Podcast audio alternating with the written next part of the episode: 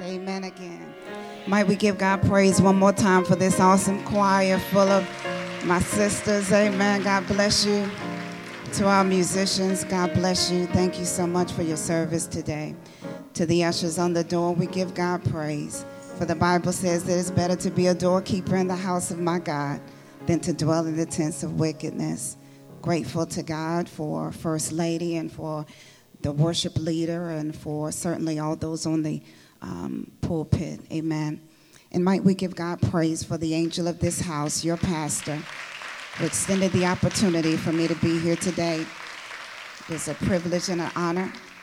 I bring you greetings from the Light Community Church in Richmond, Virginia. I also bring you greetings from the Ridley household, where my husband and children could not be with me today, but certainly send their thoughts and prayers along with me. Uh, son went to prom last night. Amen. So we had to make sure that daddy was on duty. Amen.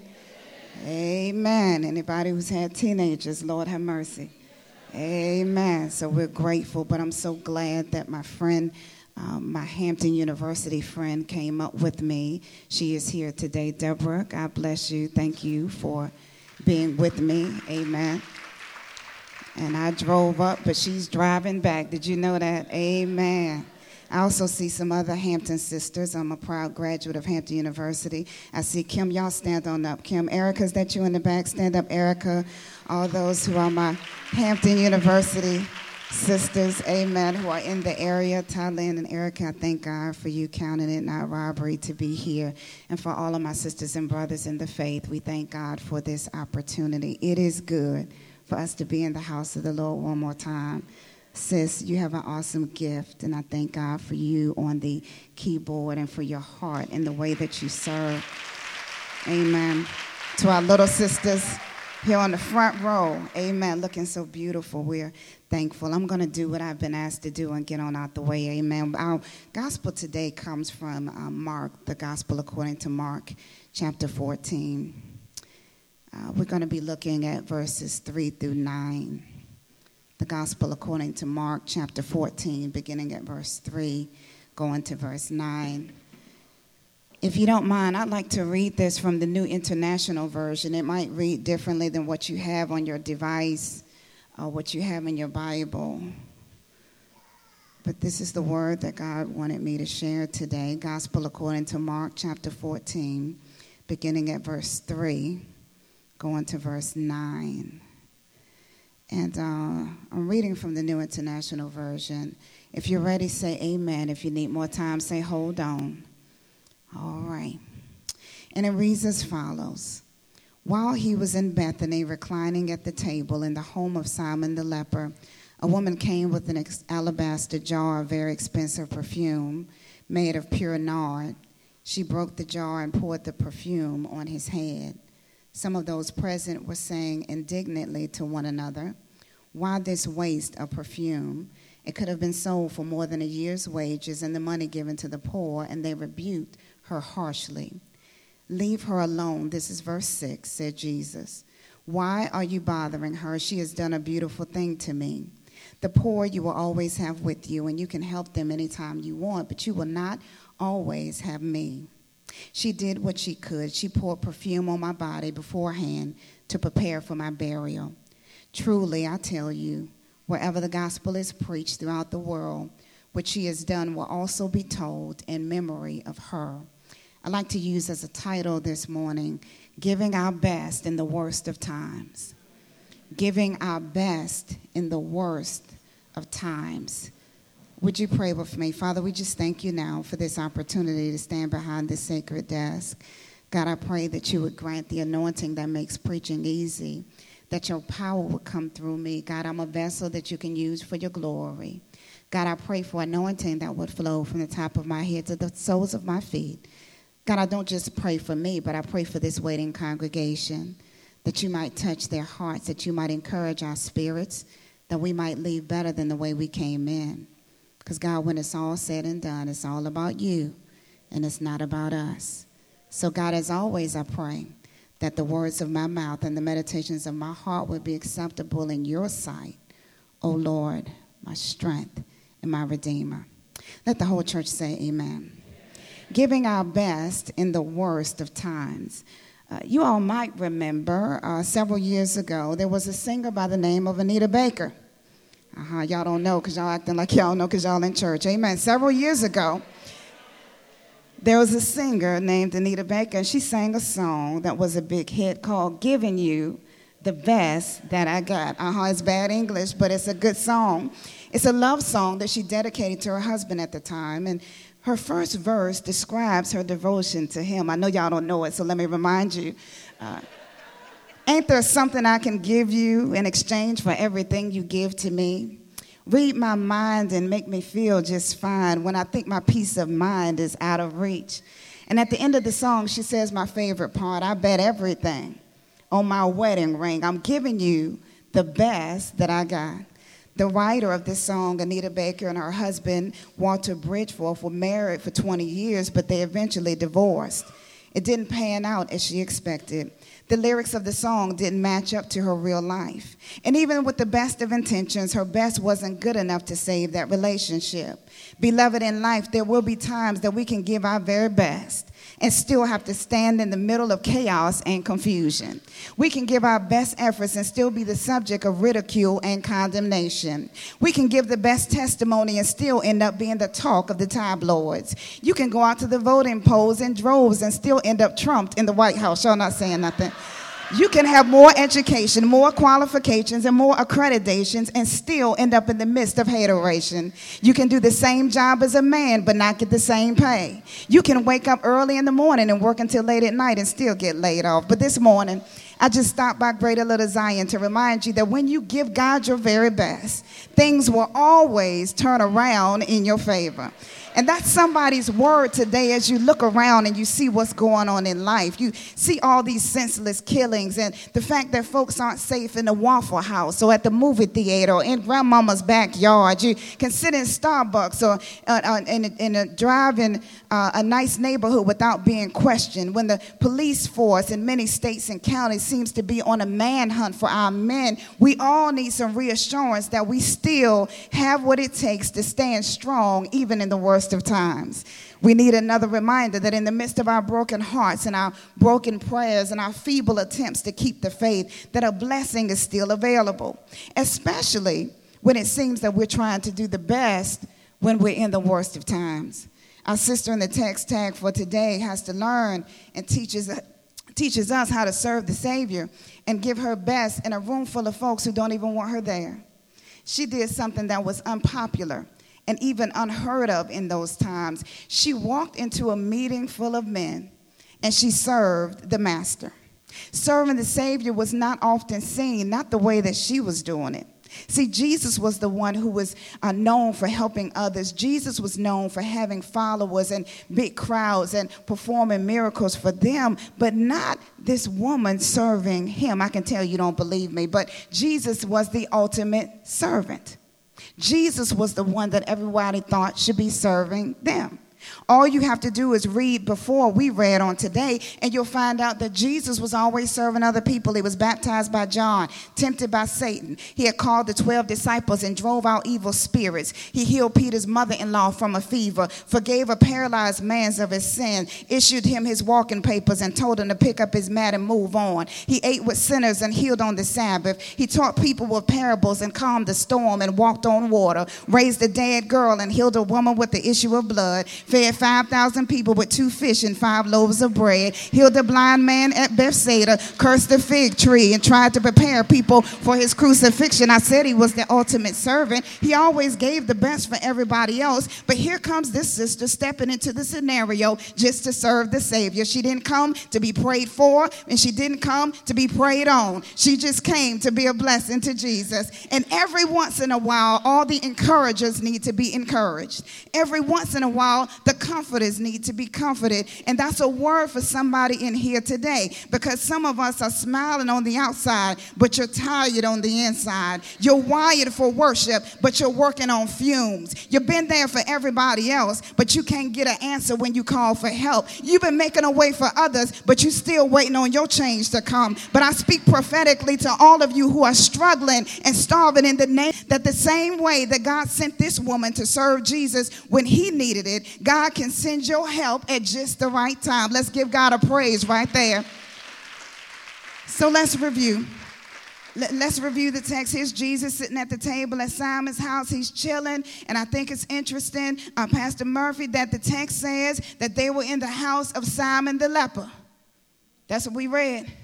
It said they were in the house of Simon the leper right there in verse 3. Now, I know there's some Bible readers in here and you're under good teaching, but I got to park right here with the motor running for a minute because Simon could not have been a leper when they were at the house because lepers were excommunicated from their families and they were denied access to community gatherings because of the contagious nature of the disease.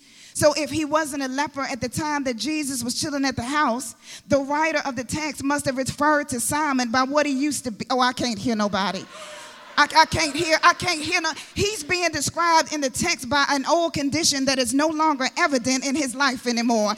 And I wish I had time to unpack that in more detail, but suffice it to say that my boy Simon had a reason to be having a house party because he had a used to be testimony. Y'all not saying nothing. I got a sneaky suspicion that Jesus had something to do with his deliverance. See, he used to be a leper. That's what he was known for. But if Jesus was in his house, that condition was in the past. Lord, I just need 25 people who not too ashamed to say that you got a used to be testimony. Simon is not the only one.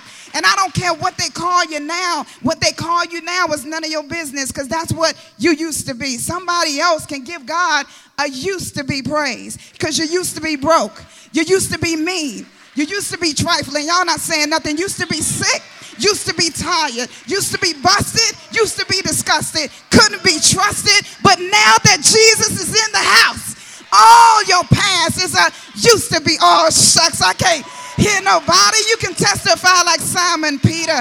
Jesus is in my house now, and I believe everything's gonna be all right. So, so here we are in the text. This unnamed woman shows up to Simon's house with this alabaster jar filled with perfumed oil alabaster jar was made of onyx and marble, used to carry precious oils and liquids. And it used to have a lid on the top of it, a long handle, so that you can be careful of how much you use. Inside her jar was an oil made of a spikenard plant. They called it nard for short. It had a very strong aroma, but it could also be used for medicinal purposes. And the reason that she had the nard in her jar was because the plant had to be pressed before the oil could come out. And once the oil came out, then it could be used. Oh, y'all not sure.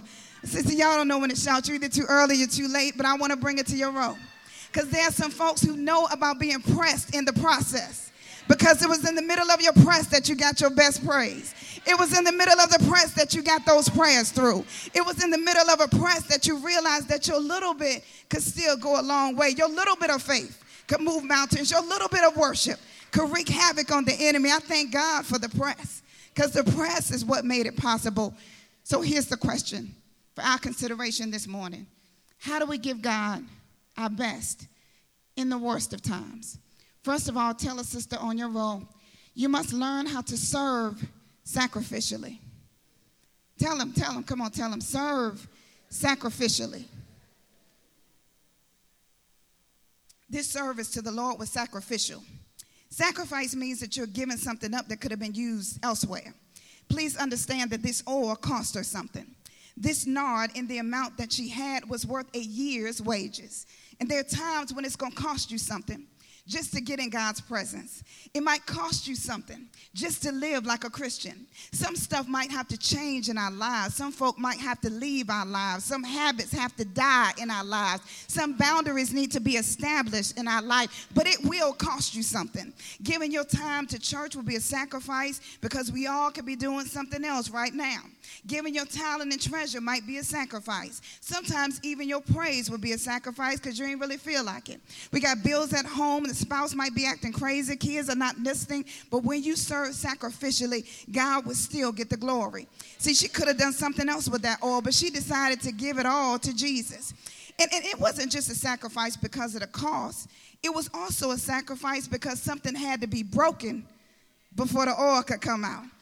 Her gift was from a broken vessel. Y'all know, I promise I'm in the text. In order for the oil to flow to Jesus, the vessel had to be broken. See, I told you there was a seal on the alabaster jar. She could have just removed the seal and tried to control how much of the oil went out. Because when you control the seal, you can control the level of the anointing oil. But when your seal is not on and the jar is broken, then everything that y'all not getting it, everything that's in it has to come flowing out without limits. See, when the vessel is broken, the brokenness removes the the limitations from the flow. Y'all not saying? And some of your best stuff is not going to come out until you're broken. I ain't got no real people in here today. Uh, God is willing to receive our best gift, but it's not always going to come from your put together self with your white hat on and your cute shoes. Sometimes your best worship is going to come when you broke down from the floor down. That when you can't see your way, when your slip is hanging, when your wig is crooked, when your bra strap is showing, when tears are coming down your face, when snot is coming out your nose. Sometimes that's when God can show up when you don't care what you look like, when you don't care who's sitting beside you.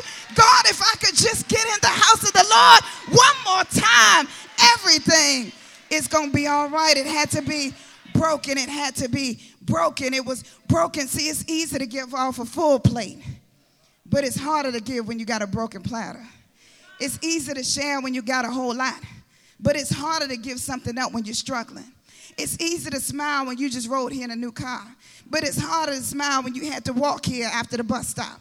It's easy to give your tithe when you just got promotion money, but it's harder when you just got a pink slip. And somebody in here knows that your shattered vessel still has something on the inside, and that broken crayon still color.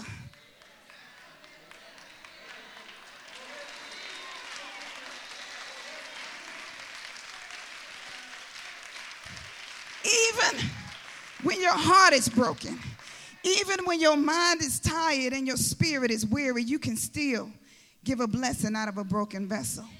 So, the first lesson is that if we're going to give our best in the worst of times, you got to serve sacrificially. But secondly, we find out from the sister that you must serve specifically. Uh, this woman didn't come in and go to every man she saw and start anointing them. She specifically served Jesus. She wasn't trying to do flips. She wasn't trying to grin. She wasn't trying to shake hands. She didn't hold a deacon's meeting. She gave specifically what she had to Jesus. This woman was directing her attention on the only one in the room who really mattered. And some of us have forgotten when we come to church that we're not here to let everybody else see who we, y'all not saying nothing. But we got to be focused on who it is that we specifically trying to direct our attention to. Lord have mercy. I don't see anywhere in the text where she stopped and had conversations with folk before she got to Jesus. I don't see anywhere where she asked for people to check a box to see if she could go to see Jesus. I don't see anywhere where she took a poll or a survey to try to figure out who she was going to see. She served specifically the one that meant the most to her. She was specific about who she served and she was specific about what she gave. Can I break it down? All she had was what she had, and all she served with was the best that she had. And too many of of us are trying to give God what he gave to somebody else. And then we're getting mad that we don't have, y'all not talking to me. We get mad when we don't have what somebody else has. But what God wants us to do is just give the best of what we have available. We trying to bring somebody else's gifts to the altar. If it's not yours, don't bring it because God didn't give it to you. All God wants is the best that we have to give. Oh, I just freed some folk, 32 people in here who've been shucking and jiving and peeping and hiding, trying to be everybody's friend at the church. I just freed some ushers who need to be teachers, some teachers that need to be singing in the choir. Sometimes we try so hard to be everything to everybody that we end up being no good for the kingdom. Come on, come on, come on, come on, come on. Help me preach this message. Tell somebody, baby, be specific.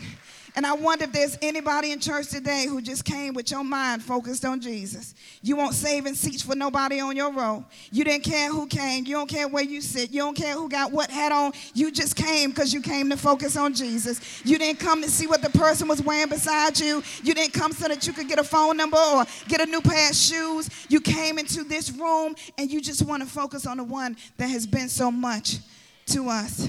Here she comes into this room full of men just to focus on one man. And she gave something that was extraordinary. Everybody else was giving bread and wine, but she was giving that oil and worship. She gave a gift that was sacrificial. She gave a gift that was specific. But I'm in the text, y'all. It said there were some people in the room who misunderstood her motive. Uh I'm in the text. Deb is in there.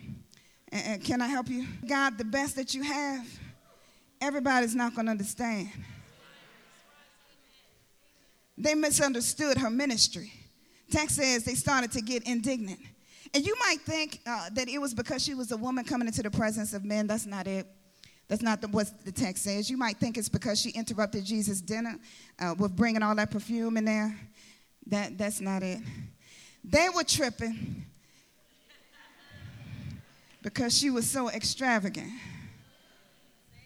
That, that, that's what the Bible says. Come on. This was literally the group. I know nobody's in here like that. But this was literally the group that says it don't take all that. They were complaining because they knew the cost of the oil and how much she could have done with it.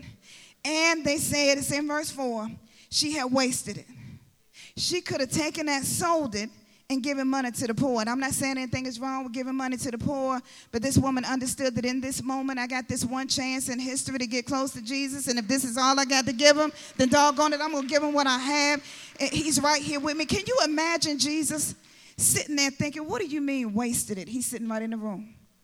Oh, I'm not worth it? I came down, 42 generations came down from royalty to live in poverty, devoted all my time to making other people better, but this is a waste. When you look back over your life and you start to think things over, you realize that everything that you have, that's good. God gave it to you. And if God gave you everything that's good, why are we trying so hard to give God our leftovers? Every victory that you've won is because God did it. Every surgery that you made it out of is because God healed you. Every heartbreak that you've ever recovered from is because God gave you comfort. So, in the words of the psalmist, what shall I render unto God for all of his blessings? But yet these people, text says, became indignant because her gift was extravagant. And the truth is, some folk like everything extravagant except worship. Some folk got all the Gucci. Y'all not talking to me, Poochie. You got the Poochie to Louis. Uh, you got all that you can stand. Some folk got cookouts and house parties that would shame the best hotels and restaurants. But somehow, when it comes to the things of God, there's some folk, not anybody in here, who thinks it just doesn't take all of that. They might think it's no, no need to linger past the normal time of worship. They might think that your shout is too long, or the song is too long, or the tears that you shed is too big. Some are like the people in this text. Jesus was in the house, but he was not in their hearts, beloved. And we got to be careful that we don't just have Jesus up in church and they not in our hearts. Because what's going to happen when you leave here is that you're going to need some of the stuff that you were shouting about to resonate in your spirit on Monday when you get around them jokers on your job that you, oh Lord have mercy. He was, he was in the house, Kim, but he, he was not in their hearts. Once you realize that God is extravagant, then you can learn how to be extravagant when we serve the Lord. God gave his only begotten son, fresh mercy every morning, exchanges our mourning for dancing, exchanges our weeping for joy. Hung all the stars in the sky, gave us his only begotten son. That's extravagant. An incredible God deserves incredible praise and extravagant worship. So here we are, this woman, I'm almost finished. She teaches us how to serve sacrificially, then to serve specifically. But then she teaches us how to serve sacredly, sacredly. She reverenced this moment. She reverenced her connection to Christ. And the text does not say that this woman says anything. She does not speak a word. She just kept right on serving because she understood that this moment was sacred. And in the middle of her sacrificial service, the Savior spoke up for her. This sister was not like some of us. She didn't get an attitude. She didn't talk back. She didn't twist her neck. She just kept on serving. And then Jesus spoke on her behalf. I like that part. First thing he said was he, he provided her with some purpose. Say to yourself, I got purpose. Uh huh. Let me tell you what it is in the text. He said, What you did for me was to prepare my body for burial. He gave her purpose in that moment. Jesus made everybody in the house realize that what she was doing was meaningful for his future. And I want to encourage you today there's nothing that you can do that God doesn't see.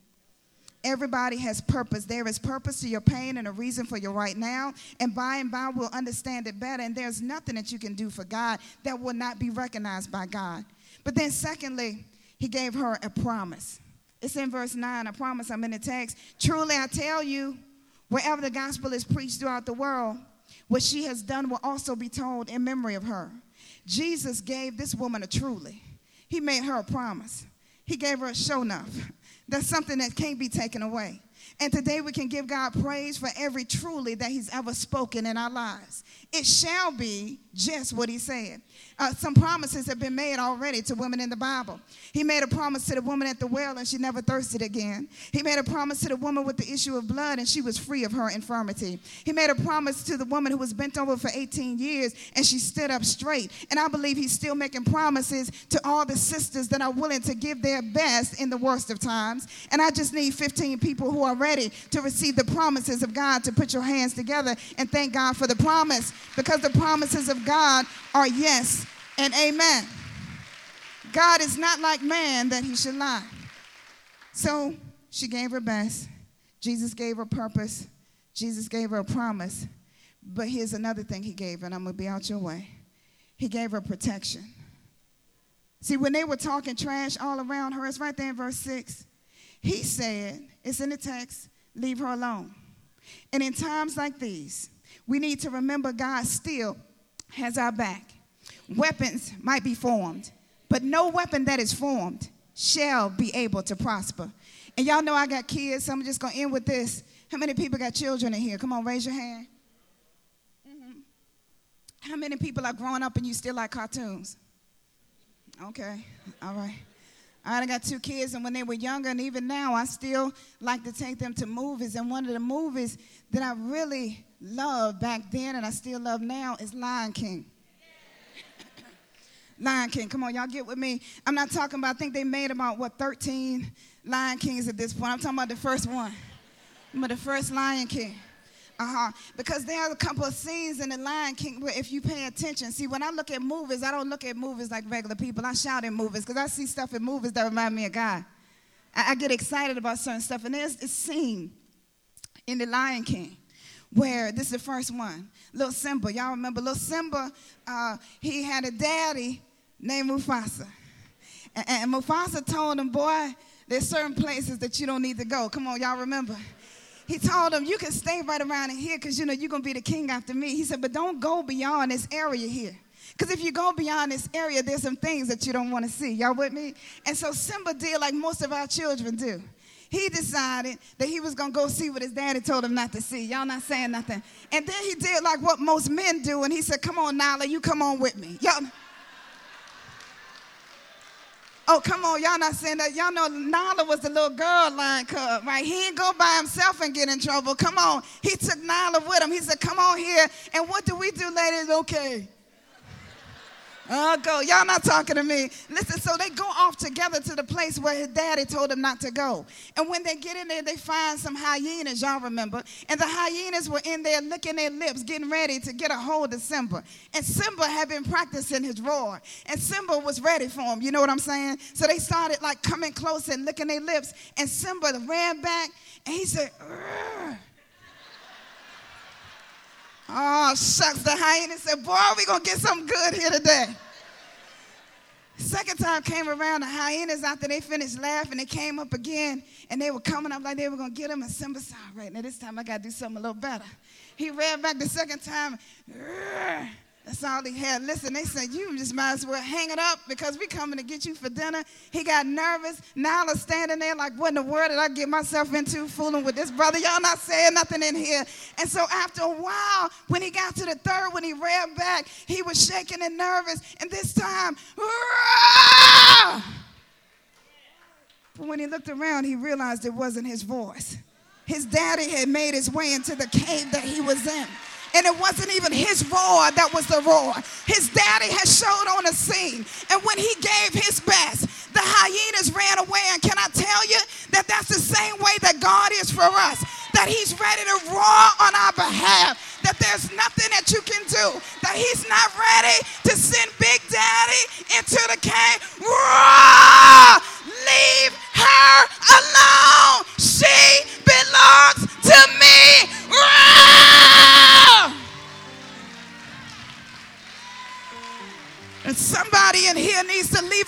With your shoulders back and your head up high because the God that I serve is more than able to do exceedingly and abundantly above all that we ever ask or think. God is ready to shut some people down who trying to mess with you.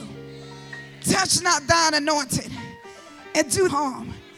And I promise you today, if you give God your best, as long as you're about God's business, God is more than able to take care of your business.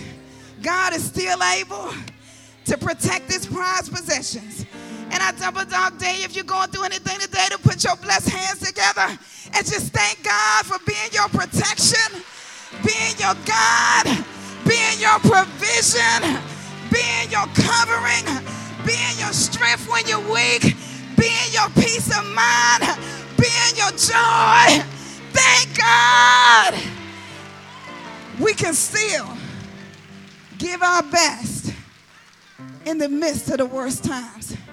Come on, this week when you start feeling some kind of way, just think about that roar that you got a God that is protecting you, that has given you purpose, and is more than able to help you with your purpose. Come on, thank God.